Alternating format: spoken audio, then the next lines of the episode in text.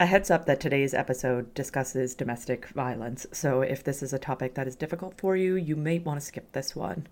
If you are a victim of domestic violence and you are in the United States, you can reach out to the National Domestic Violence Hotline at 1 800 799 7233.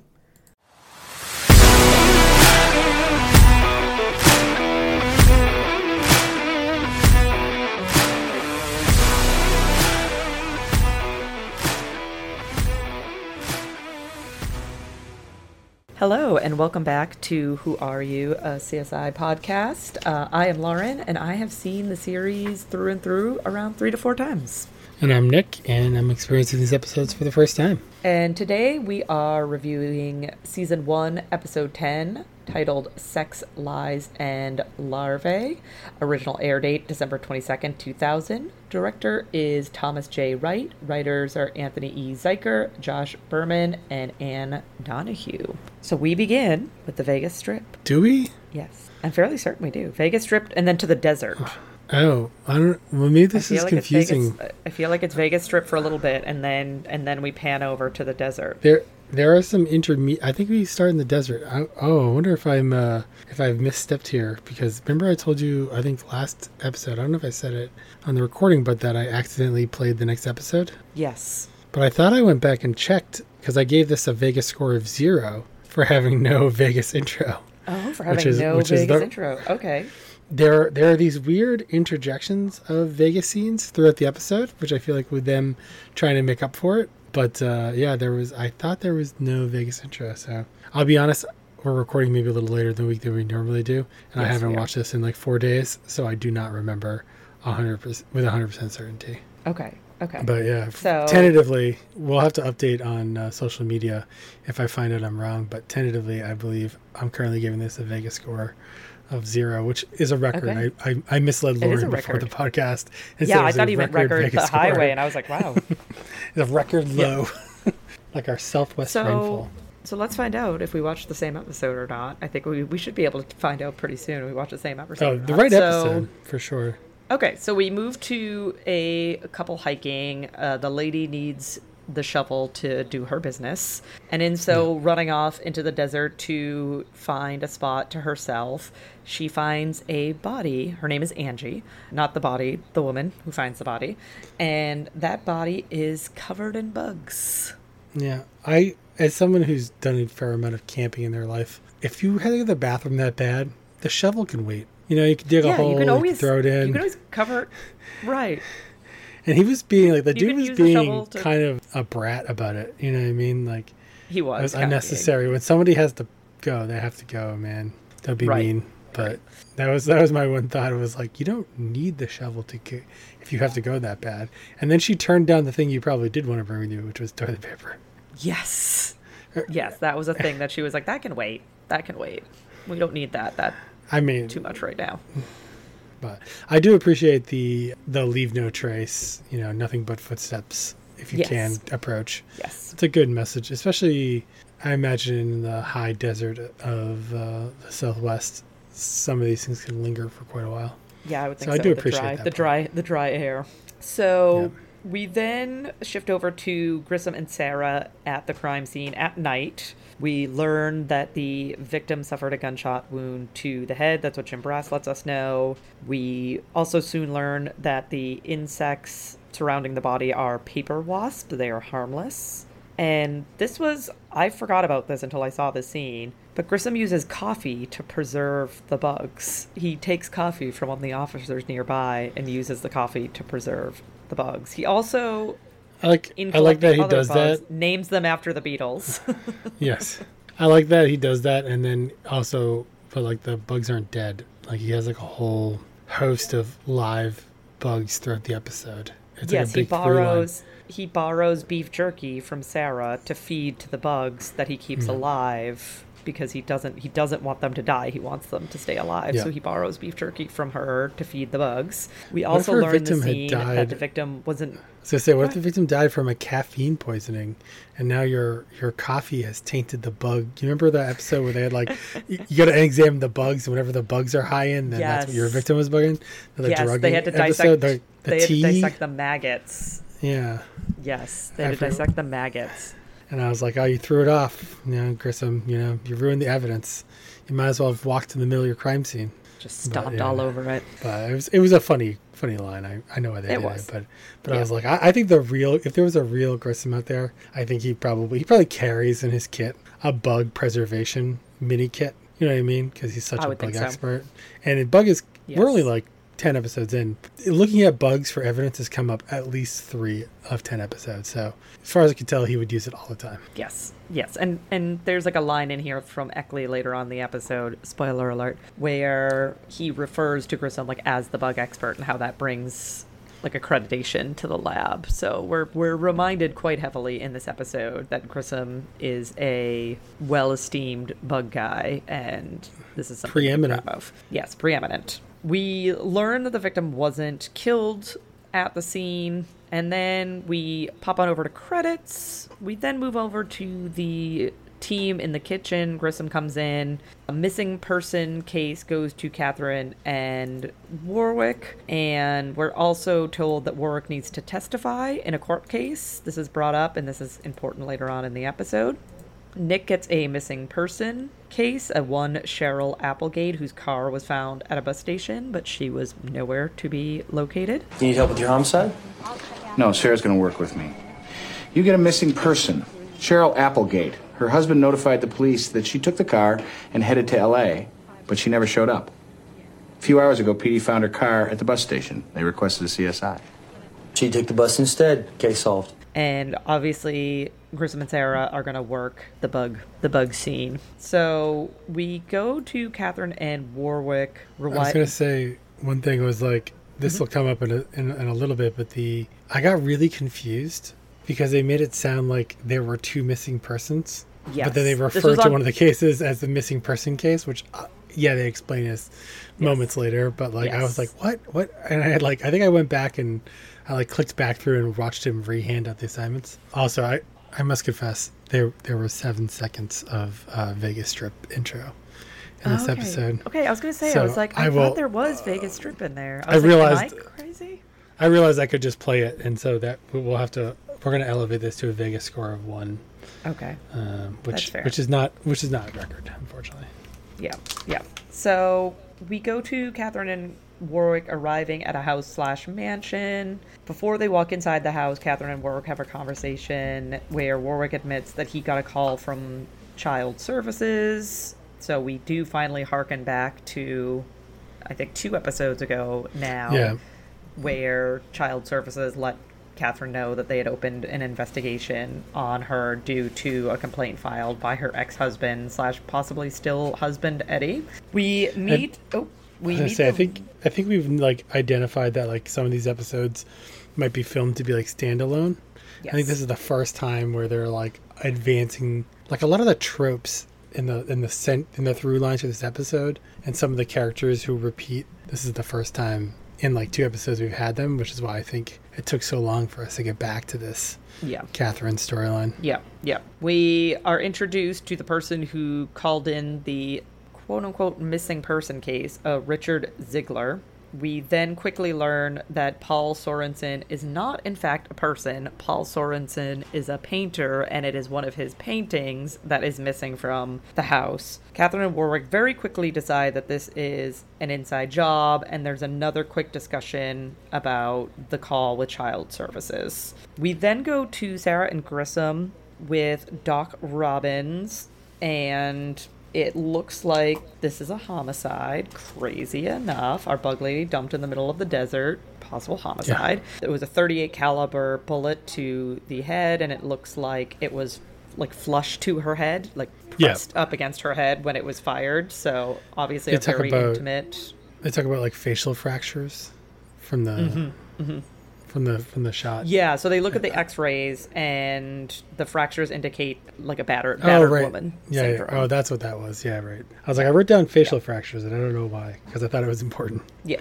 Yeah, No, yeah. it is important. It is very important. So they they look at that. Doc Robbins had done some X-rays, and there was a lot of fractures in the face, and that indicated most likely from the result of domestic abuse. But Doc Robbins is not able to figure out time of death. He says that we need to rely on Grissom and the insects to figure out TOD, time of death. And this is when I think Grissom finds a musket fly, which is only found Yep. in urban areas.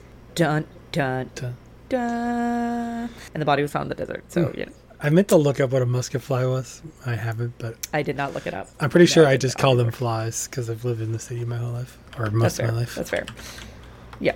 We go to Catherine asking Richard Ziegler, or Ziegler, I think it's Ziegler, who has access to, there's like a security panel. So, like, who has access to it? We find that the, basically the entire family. So, the, the, the husband, the wife, daughter, two sons. Warrick also finds an ear print on the wall. So, this Oh, is yes. our, like, first big piece of evidence in this case is Warrick finding an ear print on the wall with the idea that the person pressed their ear against the wall to then look and lift the painting from the wall. So, So, unrelated to watching this episode, we just hung art in my house, oh, and we got this like hanging rail system. And I can confirm, I spent a long time with my head pressed against the wall, trying to see Yeah, behind the trying to hang painting as we're trying to adjust everything, like get the wire on the hooks and all those things. And then like, and I was, and so I think I watched the episode right like the day we hung the art, and then Oh, it was like ear on the wall. I was like, yeah, I bet you there's an ear print of mine on this wall. you're like if I dusted this, especially with Grissom's. And I wanted, probably I wanted to call back it red. I wanted to call it red Oh, velvet, but that's not the pink pink rager or something. Yeah, what was it called? Listeners, let us know. But whatever Grissom's special print dust was, have if you had some ears. of that, you would have been able to. You would have been able to find those ear prints in your house ASAP. Yeah, I probably also have an ear print on the back of the painting because, like, you're like basically like my head was squeezed in between the painting and the wall. You're trying to get as close to the wall as possible. It was a whole thing. And then sadly, the artist who we hung the art for died this week. Oh, that's a bummer. And I mean, I guess it's good for the art value, but Yeah, yeah. Paul, uh, But not or great for Richard. Ziegler, Richard Ziegler would think that. But Yes, I, he would. I felt really sad because like I really like this art, and I'll probably Yeah, never be able to get another piece. But I was very happy to have hung it. yeah. and it made me really empathize with people who like art, like the guy in this episode. yes. Even though he's he's probably the kind of art collector I don't like. Like if you're ever doing an art event, yeah. They don't. They don't exactly paint him in the best light. So status symbols.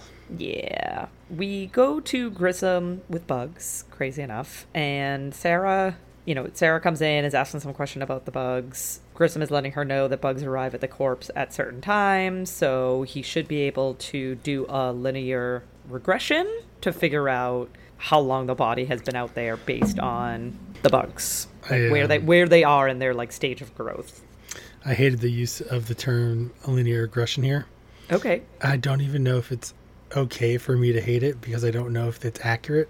Okay. But in in math and data science and the, the kind of fields I run in, linear regression is a very specific term, and it has nothing to do with what they're talking about. And I just no. think that I just think like somebody knew the term and thought it. They were like, "That sounds Sounded that sounds good. right. That sounds that sounds yeah, yeah. scientific. Like, let's use linear regression." But like, it, I got what they were saying when they used the words, and I'm and I was just like, I hope this is really like a term that gets used in this field because otherwise, it doesn't make a lot of sense to me. And I was like, so it's.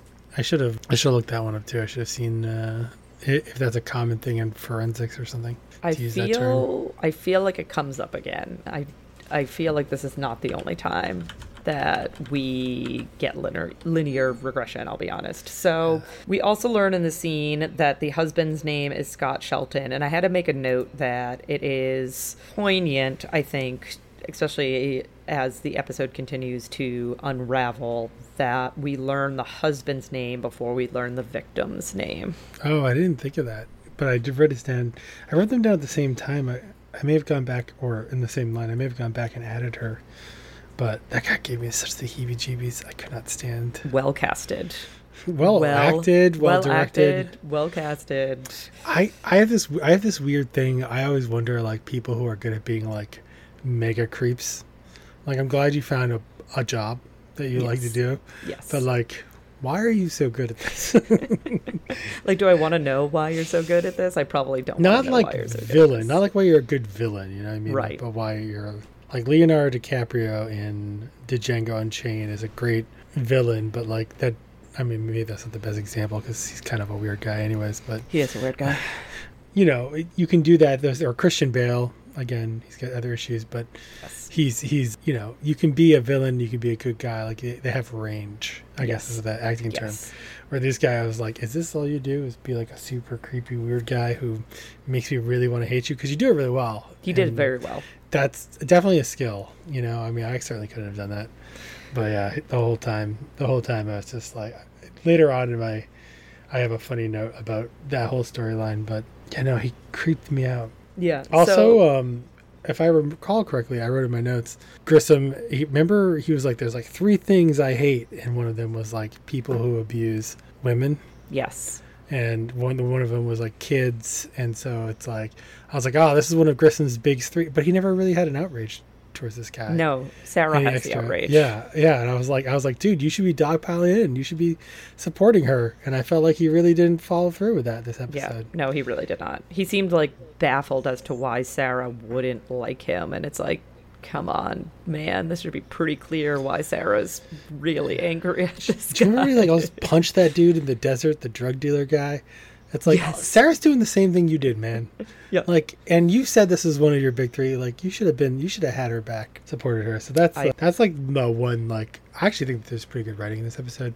That was the one thing where I feel like Grissom's character, they, it's like they didn't get the memo, right? Yes. That I think it was mentioned earlier, yes. and so Yeah, I But, think they, yeah. they relied too heavily on his obliviousness, which has been a major component of his character up until now, but seemed to forget that he is passionate about certain things, and one of the things that he's supposedly passionate about or against is violence against women, but then can't seem to understand why Sara hates this guy. I have to. I also always have to ask myself when we watch these episodes that are like 20 years old, how much of this is temporal? Because in Yeah.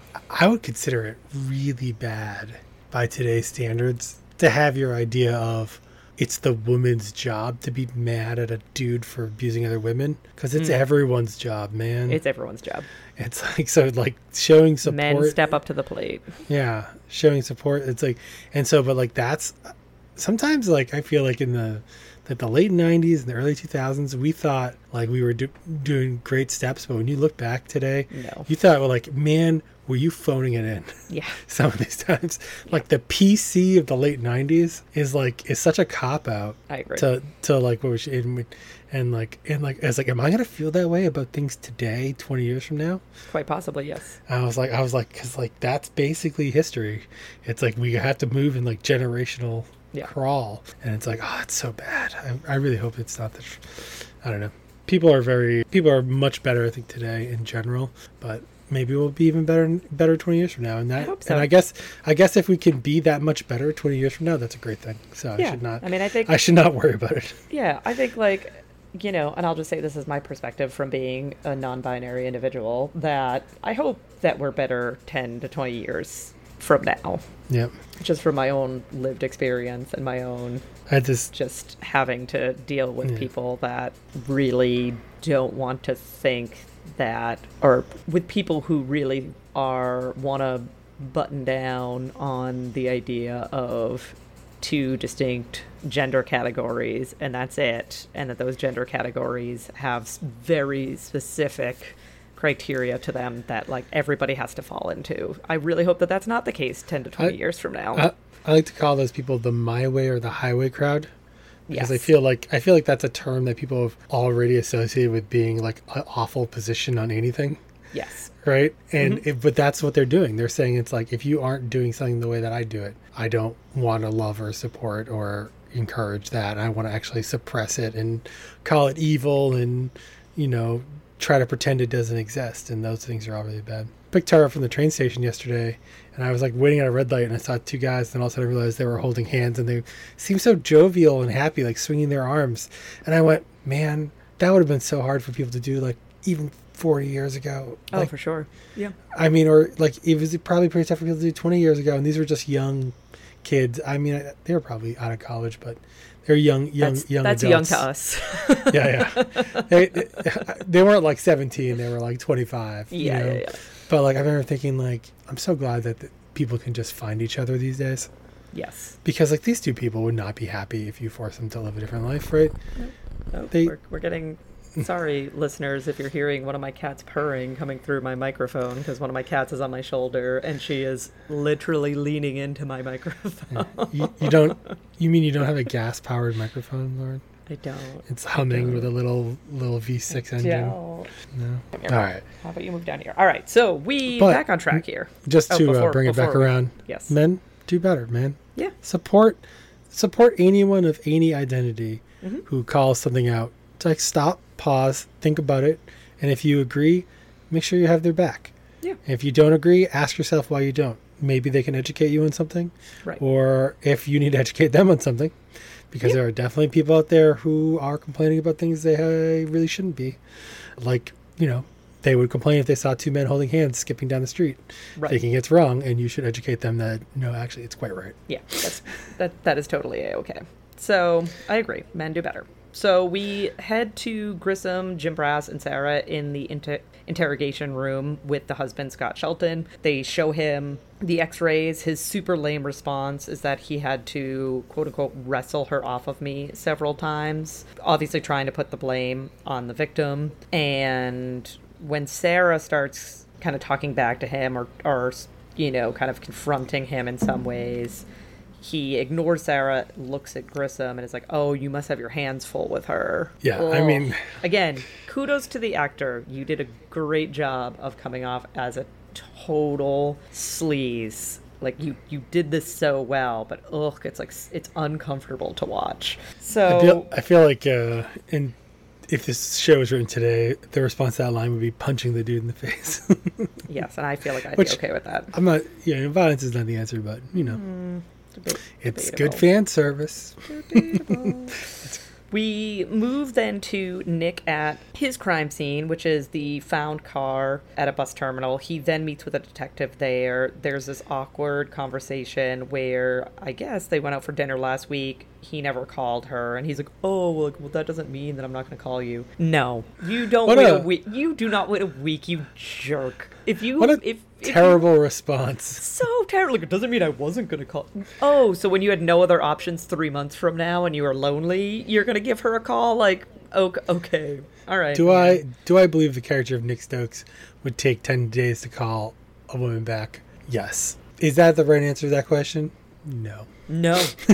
no, it is not. It is the Did wrong. did she let him off the hook too easy? Yep. Yes. Yes. He was. He was allowed to like just skate on that. Evidently. She like she rolled with that. She was just like, yeah, okay, I guess that's reasonable enough. Yep. Like fair, fair. Who knows what the future will, will hold Although I mean, I mean, now that we're twenty years later, also feel free to call dudes back. You know, Yes, that's true too. That is true too. Like we don't Like, we don't we don't need to subscribe to tra- traditional gender roles. You are allowed as the woman to to voice your interest and say that you want to have another date. That's okay. I also say that because I'm, as a guy, I'm fortunate to be in a relationship because I'm terrible at dating. and anytime, anytime somebody I've liked has taken the initiative with me, it You're has like, always "What?" been, it has always been the most uh, ego, like not, I should say, I should say, self-esteem boosting, like affirmative thing ever. Because I also feel like I grew up in that generation where like every every female friend of mine I ever knew would just constantly tell me stories about guys who did not know what the limit was Yes. and and so like i was always like grew up traumatized by being afraid to be that story to the next person's yeah, friend yeah, yeah, right yeah, yeah. and yeah. so whenever i whenever somebody took initiative it's it's really good like share it's just like you should split your checks and you should split your affection yes. and, your this- attention to each other This reminds me, this is be a very short story, but and hopefully Nick, you remember this. So I'm also terrible at dating, but part of why I'm terrible at dating is that I am completely oblivious, like painfully oblivious. oh yeah i think i know where this is going And so I was at a party at Nick's house. This was quite a few years. This was like a long time ago. And after the party, I can't remember the woman's name. I feel so bad. But well if you were there last uh two weekends ago she was still there she was there again was she there again? I think oh no oh i'm sorry i'm thinking of a different person You're thinking of a different person. I was like, Oh, she okay. definitely wasn't there. So I was at a party at Nick's house, and I was talking to this woman, and like you know we were chit chatting, whatever, and evidently She was very obviously hitting on me, and I did not notice this at all. And afterwards, Nick was like, I was like, I think I messaged Nick, and I was like, oh, so and so is like super nice. Like, I really like them. and Nick was like, yes, I think they like you too. I was like, oh, yeah, no, like, you know, I think we got along. He's like, no, no, no, no. like, they were, like they were obviously hitting on you. And I was like, oh, I, that I did not realize. Like, that's way over my head. So that that is part of my problem when it comes to dating is that like you you have to be really really obvious in your I'm basically liking of me because if you don't then I just assume that you're being a nice person and I don't think that you have any romantic or like physical interest in me whatsoever. I just don't. Yeah. That's just not where my brain goes. I believe that person literally said to me later on, like, "I really like your friend." You, you know, she was like trying to figure out like Yeah, I got a feel. the whole like what team does this person play for? Am I am I barking up the wrong tree kind of thing? And I was like, I was like, maybe you should ask. Like maybe you should ask. So yeah, that's just I just wanted to bring up that funny story because it reminded me of that. Okay, so they also find well, Nick finds a hair in the car which belongs to a redhead, and we find out that the victim is a redhead. So Nick's original. Well, she got on the bus, so this is like a stupid case, and why do I have to follow this case? Now he's actually interested in it and thinks there might actually be a crime here. So now he's actually interested in this case when before he couldn't care less about it. He's got the interesting case, right? Mm, I think Yes. he says that. Yes, now he's like, oh, we have the interesting case. We then head back to Catherine and Warrick with the family. They take take ear prints from everyone.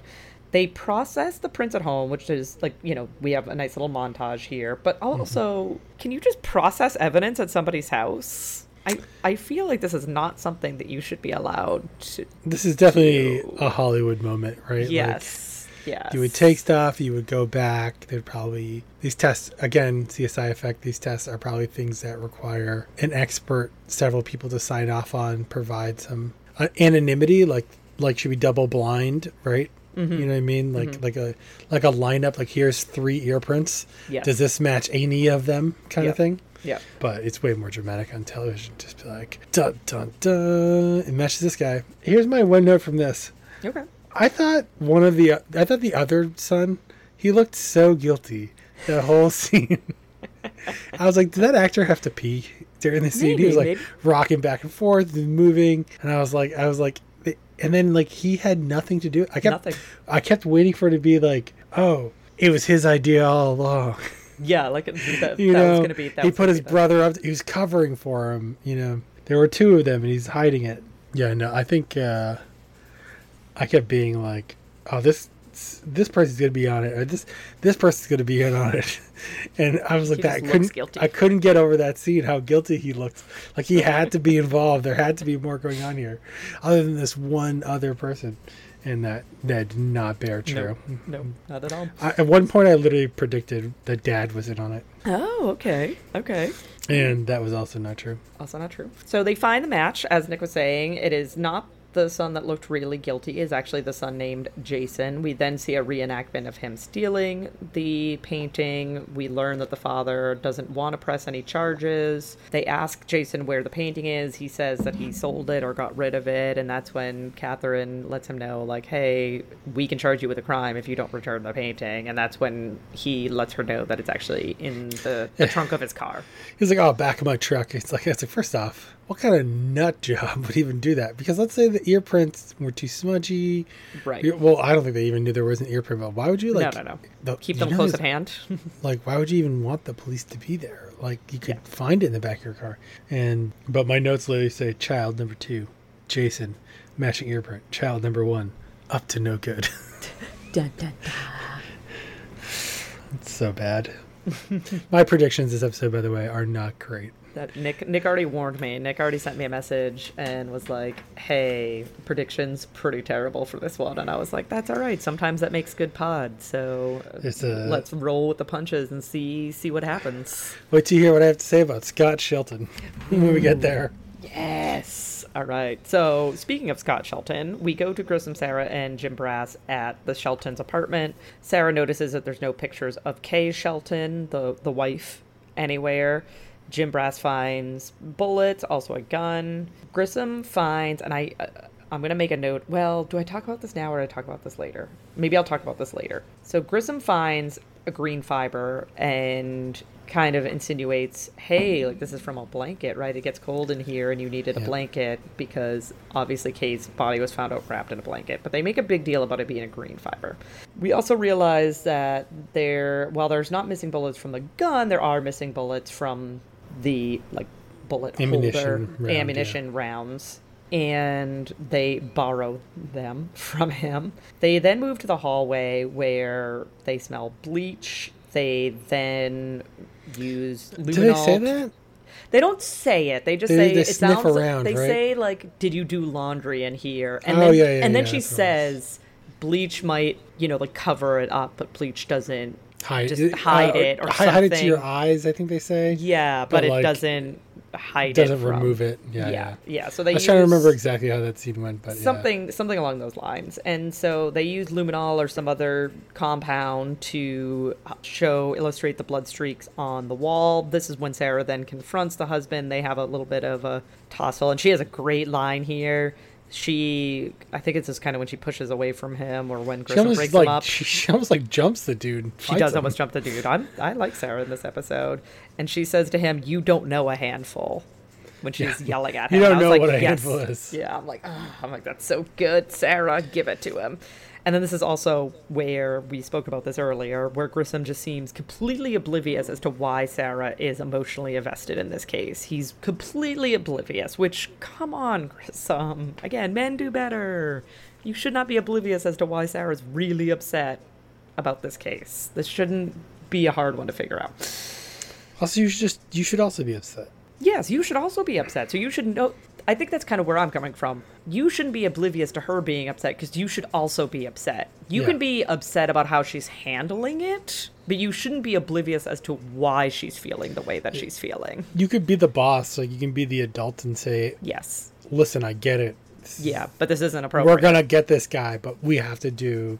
It's like um the Warrick, like the first episode or whatever, right? You got we got to do it the right way. Yes. so we can put him away. Yes. and that's that's his job. That's what he should be doing, and but he's not even he's not even getting it, you know. And it, it it's this isn't social anxiety. I mean, I don't want to go back and harp on the this is one of my big three things that Grissom kept saying had said earlier, and then so I expected him to be more mad for that. But like, just like let's pretend that wasn't a thing. Like you. You know how to tie your shoes, like you know how to do stuff as a human you know what's appropriate, you know what's not appropriate, and mm-hmm. you know this isn't appropriate. Right. And so they really, I think, unfairly pushed that part of his character here in a way that they don't at other times. Like if it was, it's like a Sheldon from The Big Bang Theory. They're Okay. really good at being consistent about what he is tuned into and not tuned into, mm-hmm. and they haven't quite figured that special sauce out for Grissom. I think yet yeah, they have not. and and, and I and that and I think that's for audience buy-in super important. Yeah. And so I'm, I'm curious to see how it continues. It also it's really hard to show growth when your character isn't consistent, right? Mm-hmm. You need like a consistent baseline so people know that you've grown into Right. and you've learned something. Like the people around you have taught you how to how to queue up in these things that you might have been bad at before. So yeah, that's a. I Grissom is the one character I feel like they they, they have had the hardest time settling into a character with him. I agree. And maybe it's just that the way the character was designed, all the different writers, all the different directors, they struggle with it. But I think I think this this kind of scene is just a symptom of that. And I think I imagine by the time you get two seasons in, his character is cemented and Yes. it is some, and I think it'll it'll create much better story points too. Yes. Oh, so I look for, I, I really look forward to that. I Yeah. think as someone who hasn't seen the the whole series, I think I, I think that's one of the one of the areas the show will just get better and better at. It it does. time. It does Yeah. that. I don't mind spoiling for you. We head to Catherine Warrick with the painting. This is when Catherine says that she doesn't feel like it's like it's finished. Like the case isn't finished. She's getting kind of a vibe that she doesn't feel like it's finished. Warrick has to peace out to go to court though. But before he goes, he does tell Catherine that he spoke to child services and that he said that Catherine, you know, is the boss. Like she's an awesome mom and Eddie's a creep. So take that as you will. Basically. which is good, which is good. I'm glad someone's saying that Yes. because that's like lost in like I think Catherine. I feel like won't ever say that. But Yes. like, it's important that people in your life are are are also telling this person like, yeah, this guy is sketchy. Yeah. So like, of course he made this complaint because it's a power trip and he's corrupt and Yes. manipulative Mhm. and stuff like that. Also in this scene, he like checks his beeper. Is like, oh, I got to go to court, Yes. which I think is super important for his storyline later on. Okay. Oh, good. Because because they never really address why if the beeper was really for the court date or what. Right. Like why it went off. Yeah, so let's talk about that when we get back to Yeah, talking yeah, about yeah. work later. We will we will definitely come back around to that storyline. So we then do have a quick scene with Sara Grissom and Jim Brass. They have a little walk and talk in the hallway, and Jim Brass lets them know that they need to place time of death five days ago. And Grissom does not like being told that like when he needs to place time of death and doesn't want any sway over the evidence, but that's what Jim Brass says in order to I- put the husband away. I love this scene. I think this is one of the best scenes in the whole episode because it is these characters being exactly who they are, Mm-hmm. right? We got a detective. He's like, to close this case, it needs to be five days ago. Right. It's also setting up for sort of like one of the subplots and twists. Yes. So it has a really important anchor. But you have Grissom being exactly the person that his character has been, yes. which is that, dude, the evidence just, it's like, I can't make it say five days. It's just going to be whatever the evidence says. Right. And that's what I'm going to, that's what I'm going to come up for you. There's this scene, there's one other scene. I'll be curious if you can guess what it is. And the, Okay. that I, that was like, oh, this is like, I remember like a few episodes. There was a really good episode, and I was like, I love the writing and the direction of this show. In, in this episode, it's so good. Like when they when they had these character moments, I think that the actors shine. I think the writing shines. I think the directing shines, and this was one of them.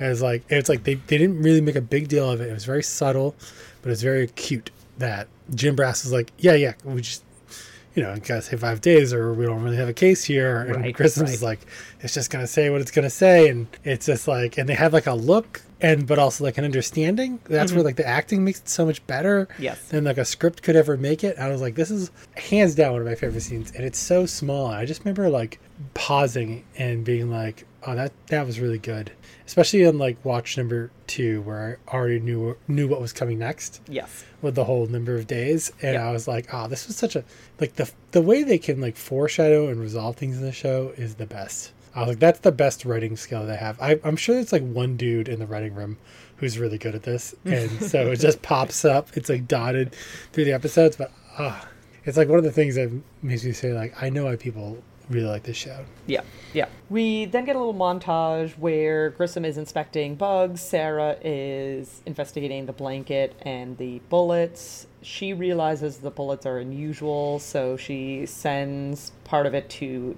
Trace. She then goes and talks to Grissom, where Grissom tells her that the victim has been dead for three days, not five. yep So didn't didn't get the five days that Jim Brass was asking for. Great foreshadowing. Only, only got three. Right. Yes. even if and- it's one scene early Yes, even one scene early. And then we go to a scene with attorney, an attorney with the husband Scott Shelton. He was traveling three days before, so he couldn't have been the one to murder her because you know he wasn't around.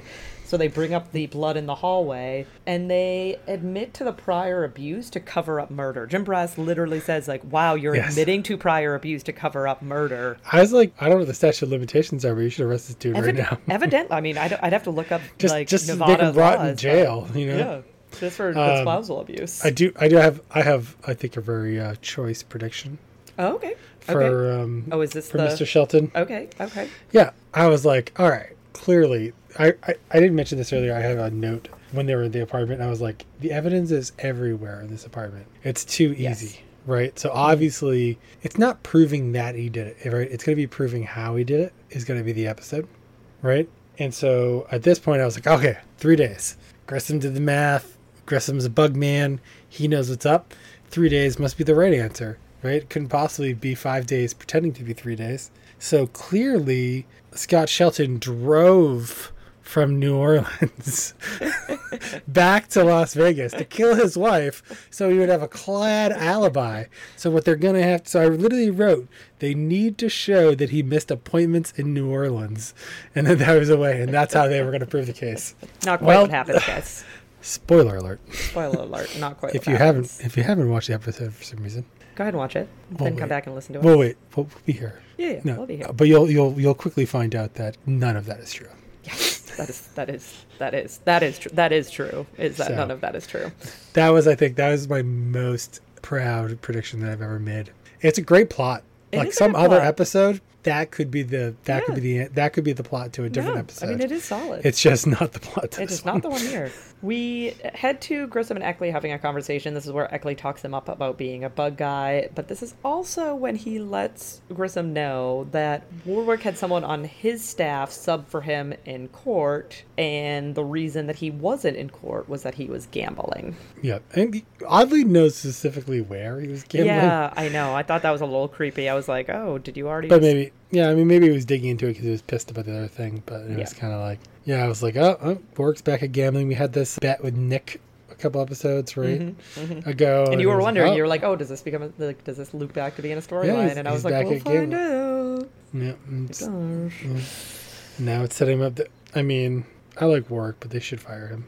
Yeah, he's he's had several strikes against him at this point, and we're only ten episodes in, and he's had uh, several strikes against They, him. I think they answered they answered my question from eight episodes ago. By the way, last episode when Nick touted that he was a CSI level three and Warrick was not. So oh yeah, yeah, yeah. I thought even they- though I, even though I swear to God, Grissom said they were promoting him. yeah, Grissom did say that they were. Nick was him. like, "Up CSI level three, I get to be the the husband, and you have to be the wife because somehow that's punishment." Remember when they were yeah, uh, yeah, yeah, on the plane? yeah, you're right. Because I could have swore that he promoted him as well. Maybe he got redemoted for. Maybe he did for bad behavior. We'll find Yeah. out. So we head to Sara asleep in the kitchen. Grissom comes in, wants her to do a background check on Warrick. We then quickly head to Warrick and Catherine. They learn that the painting is a forgery. They detect titanium in it, so they come to the conclusion that Jason, the son, stole the original and then gave back a forgery to his father, or the the one that he had in his truck, or that he was going to give back was a forgery. Do they have a whole thing there? They're about like, oh, we're gonna have to work later or something. I don't know. I wrote down like at some point somebody said they were working to 4 a.m. And I remember Yes, thinking that that happened. That, that happened already. isn't that your shift? Yeah, you're the you're the night shift guys. Don't you work to 4 a.m. every night? and I was like, I was really, that was one of those things where I saw this underlying, uh, underlying plot where they keep forgetting that they're the night shift Yes. and they keep wanting to Like, film oh during gosh, the I got to work until they, four they film a lot of scenes during the day for for what I presume is a I think it's 10 to 6 is the overnight police shift usually. Okay. It's 10 to 6, 6 to 2 to 10. Are usually the three shifts. Um, it could be different in a lot of places, but yeah, I was like I was like 4 a.m. But I'm I, I was right before my uh the titanium paint comment.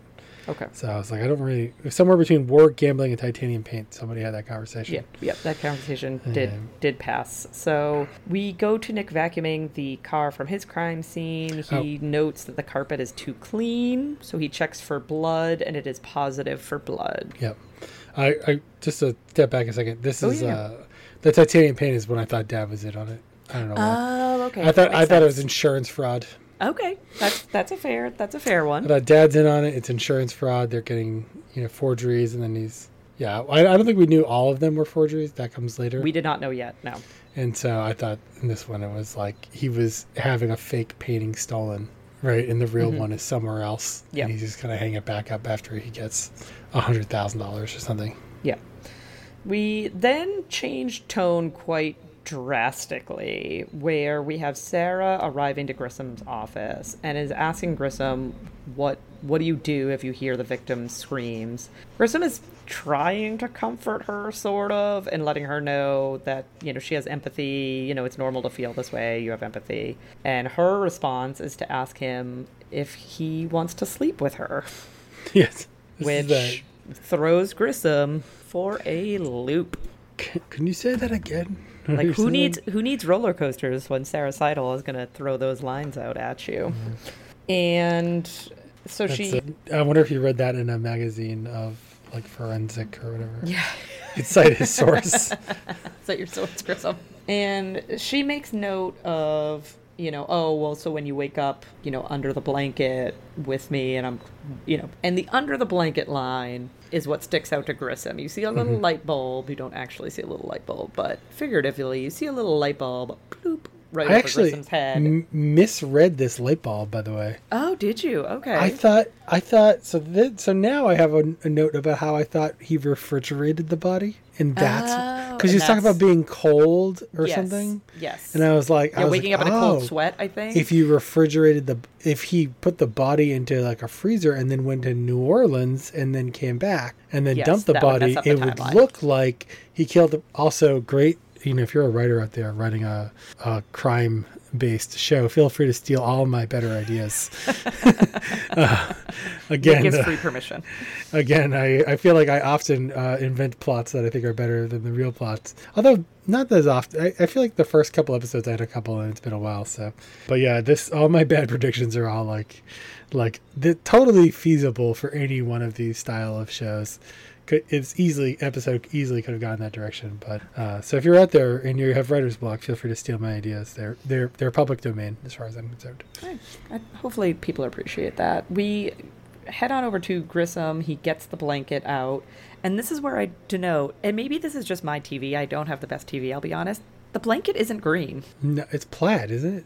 Yes, but it's like there's not even like green in it. Like they make this whole big deal about finding a green fiber at the couch and that matches the blanket, and then they show the blanket and it's not green.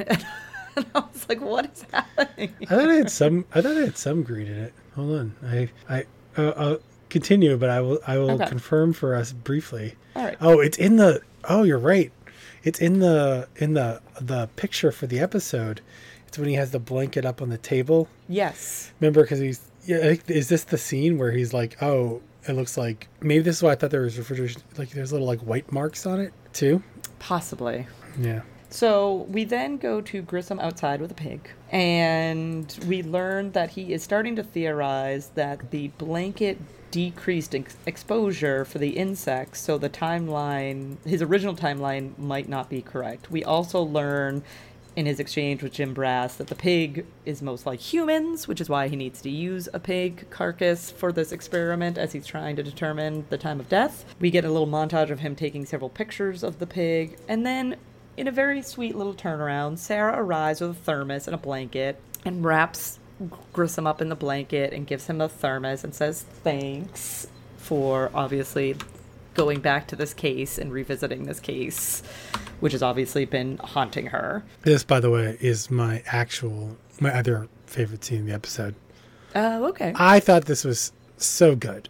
I thought because there had been this friction between them, right? It's the we're gonna let Grissom, you know, he's doing the adult thing, right? He's doing the he's being the good friend now, right?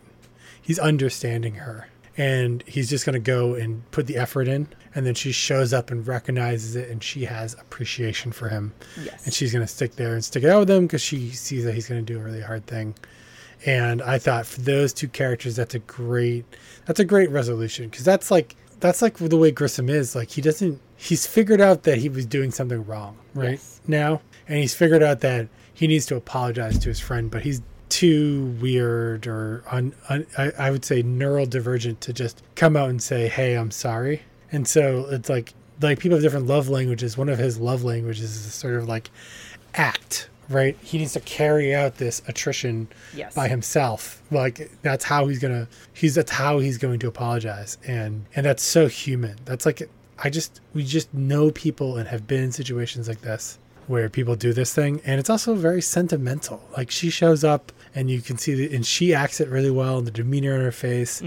Like I, I was like a little teary. I even talking about it now. I'm a little teary. I love this moment. It's great. It's like real friendship, right? yes. This is like real. This is like real friend. This is what real humans do for each other in the real world. And it's not Hollywood or anything. I do, by the way, have the blanket up, unfortunately, because Okay. uh, I need to get whatever that workaround is for screenshots. Oh, But- yeah, yeah. But there, it it has a lot of red in it. it Has a lot of beige, white in it, blue, yellow stripes, but it does have green in it. Okay. I would say green is like a secondary color, Yeah. but a fiber is a fiber, and there's certainly some true. green patches in here. All right, that's right. But when you look at it holistically, it you would not be like, oh, that's a green blanket. yeah. I it also reminds me I was very upset when they pulled out the blanket and there was no scene where they tried to match up the ripped thread to a thread from the blanket Oh yeah, yeah. because they've Yeah, had no- all these no other match. match, other all these the matches. The, my favorite matching up scene is the match when the Yes. match matches. But they also had like a hair. They had the fingernail or the toenail or whatever it was that Grissom got out of the bathroom. They've had some great like we just match these two things together and they connect scenes. And I really thought we were going to have another one, and we did not. We did not. No. That's my biggest disappointment with this episode. Everything else with this episode, of my biggest complaint, whole episode. If we didn't have, we didn't have a uh, microscopic match. To the to the fibers, the carpet fibers. Yeah. Or a footprint. I mean, come on. We go to our very obvious storyline C with Nick with the detective, and the detective lets him know that there's been a hit on the credit card of the missing woman at the Four Aces Hotel. They bust into a hotel room to find the missing woman, Cheryl, chained to a bed, and not in a I've been held captive sort of way, but in a I am willingly participating in this sort of And a, and a, I have been held captive, sort of way. Captive, yes. Oh, wink, no. wink, nudge, nudge. We learn in the discussion with her that the blood from the car is from an injured dog, and basically they say she has to figure out what she wants to tell her husband about what I, happened. I love the way that it's like it's like all right with the interesting storyline. This is too clean. There's one red hair in this whole back of this van. Like we cleaned it really well, but we also left one hair behind. And we finally get down, and the woman's just like sleeping around, pimping herself out. yeah, she's having a good old time, just not with her You know, living her best life. Yep. I mean, I mean, I, I would say it would be fine if he knew about it, but he He does not. Didn't, he really Yeah, does not no, know we, about it. We, we support ethical non-monogamy here, but that, that requires talking to your partner about seeing other people, and that's that's Yeah. not what happened here. Yeah, you could you could have seven girlfriends, but if you have a secret eighth girlfriend, you're cheating on the first seven. That is true. But yeah, no, it was, it was really kind of funny because they really did have the lamo case at the end of the day. They had a super lame case at the end of the day. I, they don't spend a lot of time in this episode. I would say there's two and a half storylines Yeah, this episode. I think Yeah. there's like four scenes for the whole thing. yeah. They're it's Um, they get but I- very very little airtime in this episode. I would be very storyline. disappointed if the detective doesn't show up in any future episodes because We shall that see. that would be the most important thing. That relationship with Nick would be the most important thing we got out of this storyline if it if it continues. Otherwise, otherwise it's just kind of like a little time filler thing. We move back to a scene with the sheriff. This is with Grissom, Jim Brass, and Sara. And I hate the where sheriff now. I was I was fine with him before. I hate him see, now. I I guess I sort of understand where he's coming from here. Like I don't like him, but I get where he's coming from here. But this is where Grissom lets him know that actually it was five days, not three, based on because the blanket changed Well- the exposure. And this is when he asked Jim Brass, like, do, do you understand this thing with the bugs? And Jim Brass says that he generally understands the insect thing. Mm-hmm. And the sheriff tells Grissom to get something that a jury can actually understand. That this isn't going to hold up in court. They're not going to be able to like, explain to a jury what's happening here with these insects. Part of why I hate him is because he's always he's right. Like, He's very right. but I don't want him to be right. Yes. You know, he's Yes. I, I hesitate to call him a villain. He's a foil, right? Mm. He's he's like a check, a voice of reason kind of thing. But he's just consistently a party pooper. That's why I don't like Yeah. him. Yeah. I don't like his character, I should say. Yeah. That's fair. We go to storyline B with Catherine and Warrick bringing back the painting. And they show the father that it's a forgery, and then they also show him that basically all of his paintings are forgeries. so he has 10 million in forgeries, and they also let him know that the originals were found in Jason's dorm room. This leads to Jason having a little bit of a come to Jesus moment with his with his I- dad, like saying like you don't know me, you don't even see me. This is why I did this because like I'm standing right in front of you, and you'd rather just stare at your paintings all day Yeah. than seeing me as your son. Like you can't say he did it for the money because he didn't sell any of them. He literally No, had. I remember thinking like I remember thinking like what a gamble. What if this was like the first one? And I was like, oh yeah, they went to his dorm room, so they he must have them all there, right? And if Mm-hmm. he has them all, that means it wasn't a money thing, no, right? It was just and and then I was like, the, and then the dad's gonna push charges. yes, the the father decides to press charges. And so I'm like, but like he didn't even get all your art back. It's not even stolen. It's just it's just relocated. Like like it's like your son. It's like it's like you really are that petty. The son's right. Like you really do care more about the art. You don't like that he hoodwinked you Yeah. for so long, right? It's not like he sold all your art. You can literally just hang it up today. you know? Yeah. Well, the father the father says to him, "You want my like you wanted my attention, you got it." Yeah. Which is again, it's not healthy. And the best part is, once he says yes, there's no takesy backsies here. His No. son's going to be charged, and uh, he's. Mm-hmm. going to be a criminal for the rest of his life. And so, yeah, it's it's a it's kind of sad. I mean, first, I'm not defending the son, but like, dad's like, we went from like, I stole one of your paintings, I'm going to sell it, to I stole all your paintings, but I didn't. I'm not selling any of them. I just I just wanted to prove a point, right? That you're not paying attention to me, right? Yes. And he didn't tell he didn't tell his dad. It's not like he it didn't hurt his dad. He just he was doing it for himself. And so it's like in a lot of ways it's like dad and I got to turn over to the cops and I was like, "Oh." I was like, if I was mom, I'd be like, "No, we're not. Where's my not happening. Stay, like, don't let this dude push you around. Like, stand up. This is your son. Yeah. You're gonna ruin his life. And it's just like it was like I was like, this is to me like I was like, well, I guess the point is to show that dad is really that shallow, right? Right, yeah. He really cares about his material possessions more. When it was one, it was the first time, it was, fi- but then like he couldn't get over the notion that he was fooled, that he didn't even know his own art was fake, right? Right. like because he i mean that's the thing about rich people and art is like i'm i talked about art that i own earlier and the artist who died i bought a very nice original piece of artwork but i have a really cool print of his and i'm one of those people who thinks a lot of times prints are just as good as originals Yeah, yeah, yeah. and I tend to, you know, not have too many originals because I mean they're great for artists. It's a great way to support your artists, right? Mm-hmm. But like I can't tell the difference between an original and print. I like the art for what it looks like. Right. I don't want the art because I'm a because I need a status symbol. Right. Right. And this guy, he needs the art to be a status, Status symbol. symbol. Yeah. And if his friends knew that he had fake art on his wall for months and he didn't know it, he probably showed it off to a bunch of them, it would ruin his reputation and it would make him feel like less of a person. Yeah. Or, you know, or I'm sorry to use the 2000s term, less of a man, right? That's the term they would have used. But yeah, so yeah, it's a it's a it's a cool s- resolution, it's a cool scene. I was like shell shocked. I was like, really? That's okay. That's really good take. I mean, I guess that's that's consistent. Mm-hmm. Mm-hmm. So, but yeah, that was mind blowing. I was like, man, what a bad. If it's not a real human being, but in the in the real world, I was like, that dude would regret that decision. Yeah, you would think so. Well, So you'd hope fast. so. You'd hope so. So that wraps up storyline B. We head back on to storyline A with Grissom about to go into autopsy. Sara walks up. She wants to know how does he just move on. Then we have a very Grissom moment, and I assume that this is the moment that you felt was very Grissom, where he tells the story about the shovels Yeah. and about the father of forensic science, Sung Sung Soo, and how you know science nerds have to kind of come back around every now and again, and we just have to deal with. It comes in waves, and I didn't- just get to the point, Grissom. Get to the point. I didn't like the scene because we already did the song and dance with Sara, right? Where Grissom was going to do the right thing. yep, You know what I mean? It, it almost cheapens the scene that earlier I was like, I love this scene so much. yep, yeah. You'd already done this. You didn't need, like, it was so obvious that it was going to be that Yeah, body. spoil- spoiler alert: We found out the body is Kay Shelton. yeah, it was. Who would have guessed? Yeah, it was. It was uh, too. So it was a little unnecessary. I feel like It's a so weird this order. Is, this is one of those things where I thought, like, well, we don't know what scene we're gonna have to cut. Yeah, You know, we don't know how we're gonna have to edit that. Let's let's put this in a couple places just in case, so we make sure we have it. yep.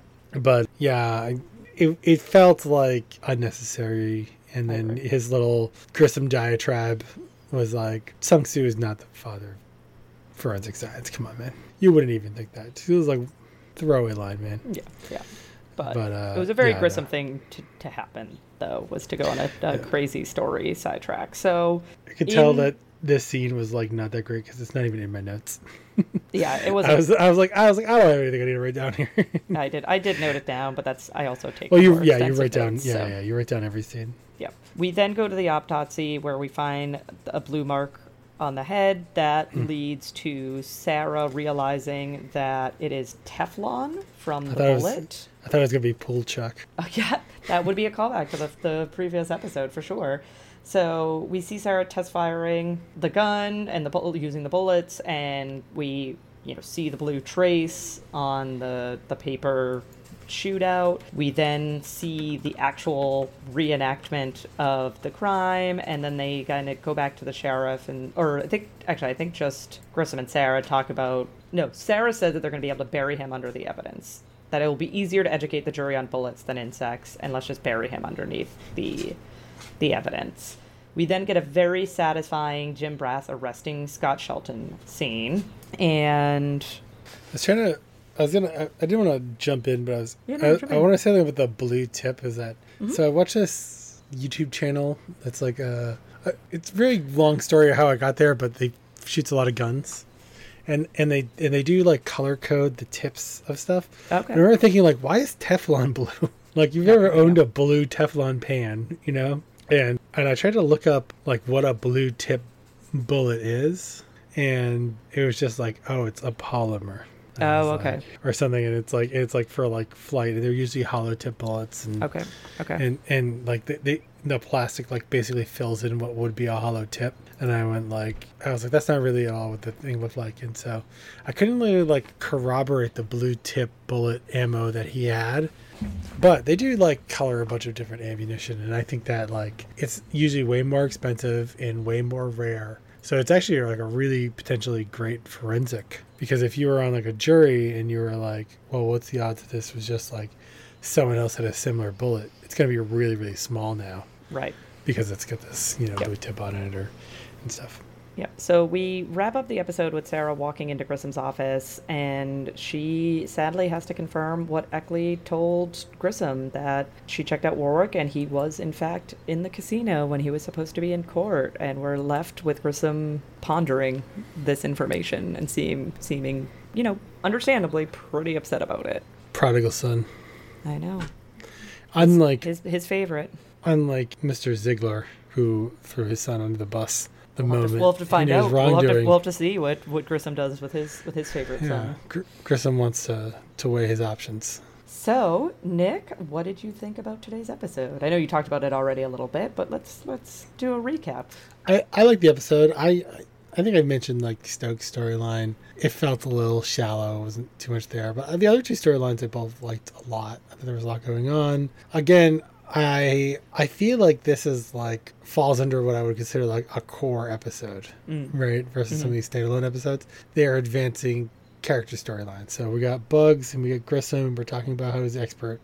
We got Eckler in the episode. Eckler's got to both like stand him up and tear him down at the same time. Ecklie. Ecklie.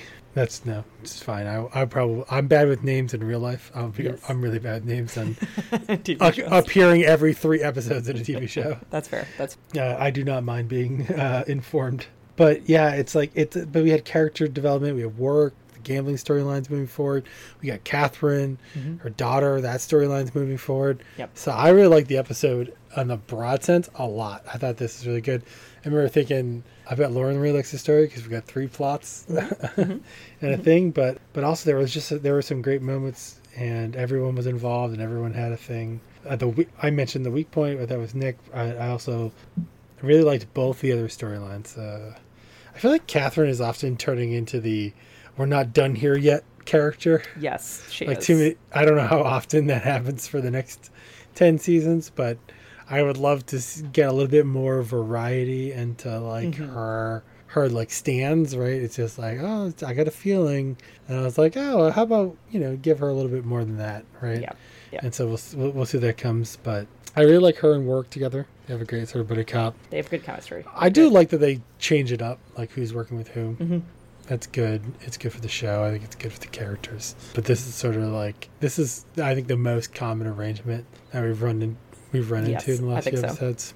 I think so. Yeah. So my my thoughts on it are, yeah, I enjoy it. I think it's, I I, I do think that the storyline C Nick's storyline is entirely pointless, and you could take it out of this episode, and it wouldn't. Hurt it would barely affect the episode one way or another. So that's like a little annoying, but I think storylines Unless- A and B are, are strong. I think I, I mean I think storyline B isn't super strong in the like it's pretty straightforward. They find out really quickly who it is, but I think as you were mentioning, it's a it's a good highlight of Catherine and Warrick together, and But the ear print montage. I know. We, I mean, the show does love a good montage. So, uh, apologize for the barking, guys. We're almost, we're almost done. So, storyline B, I didn't find it all that interesting, but I did enjoy the chemistry between Catherine and Warrick. I enjoyed that they brought back up the storyline with child services and her daughter, and we got to see how much that that was affecting her. So, I think that did give another another facet to Catherine's character. So, and I just really I like that Sara got to have some big emotions in this episode and Yeah. have some pretty strong feelings and some big opinions, and I like that about her, and I and I like that that got highlighted in this episode. So, I would have liked overall, I this enjoyed episode. it. I would have liked this episode better if my predictions were a little bit more reasonable. That's fair. That's fair. That's fair. no, no, no. That's not. That doesn't really make a, a way on my decision. But that was. It just made makes makes me sad. But yeah, no. This is a good episode. I think this is. I call it four out of five. Uh, we will be back uh, next week with season one, episode 11, I 15 Murders. In the meantime, you can find us on Facebook at Who Are You colon a CSI podcast. You can also find us on Twitter, Instagram, and threads at Who Are You CSI pod. You can also email us at Who Are You CSI pod at gmail.com. And if you would like to tell your friends about us or give us a shout out on social media. We would really appreciate that. You can also use the hashtag Who Are You CSI Pod. We will monitor for that. We'd love to get your feedback. And yeah, otherwise, we will see you next week. Thank you. No spoilers. No spoilers.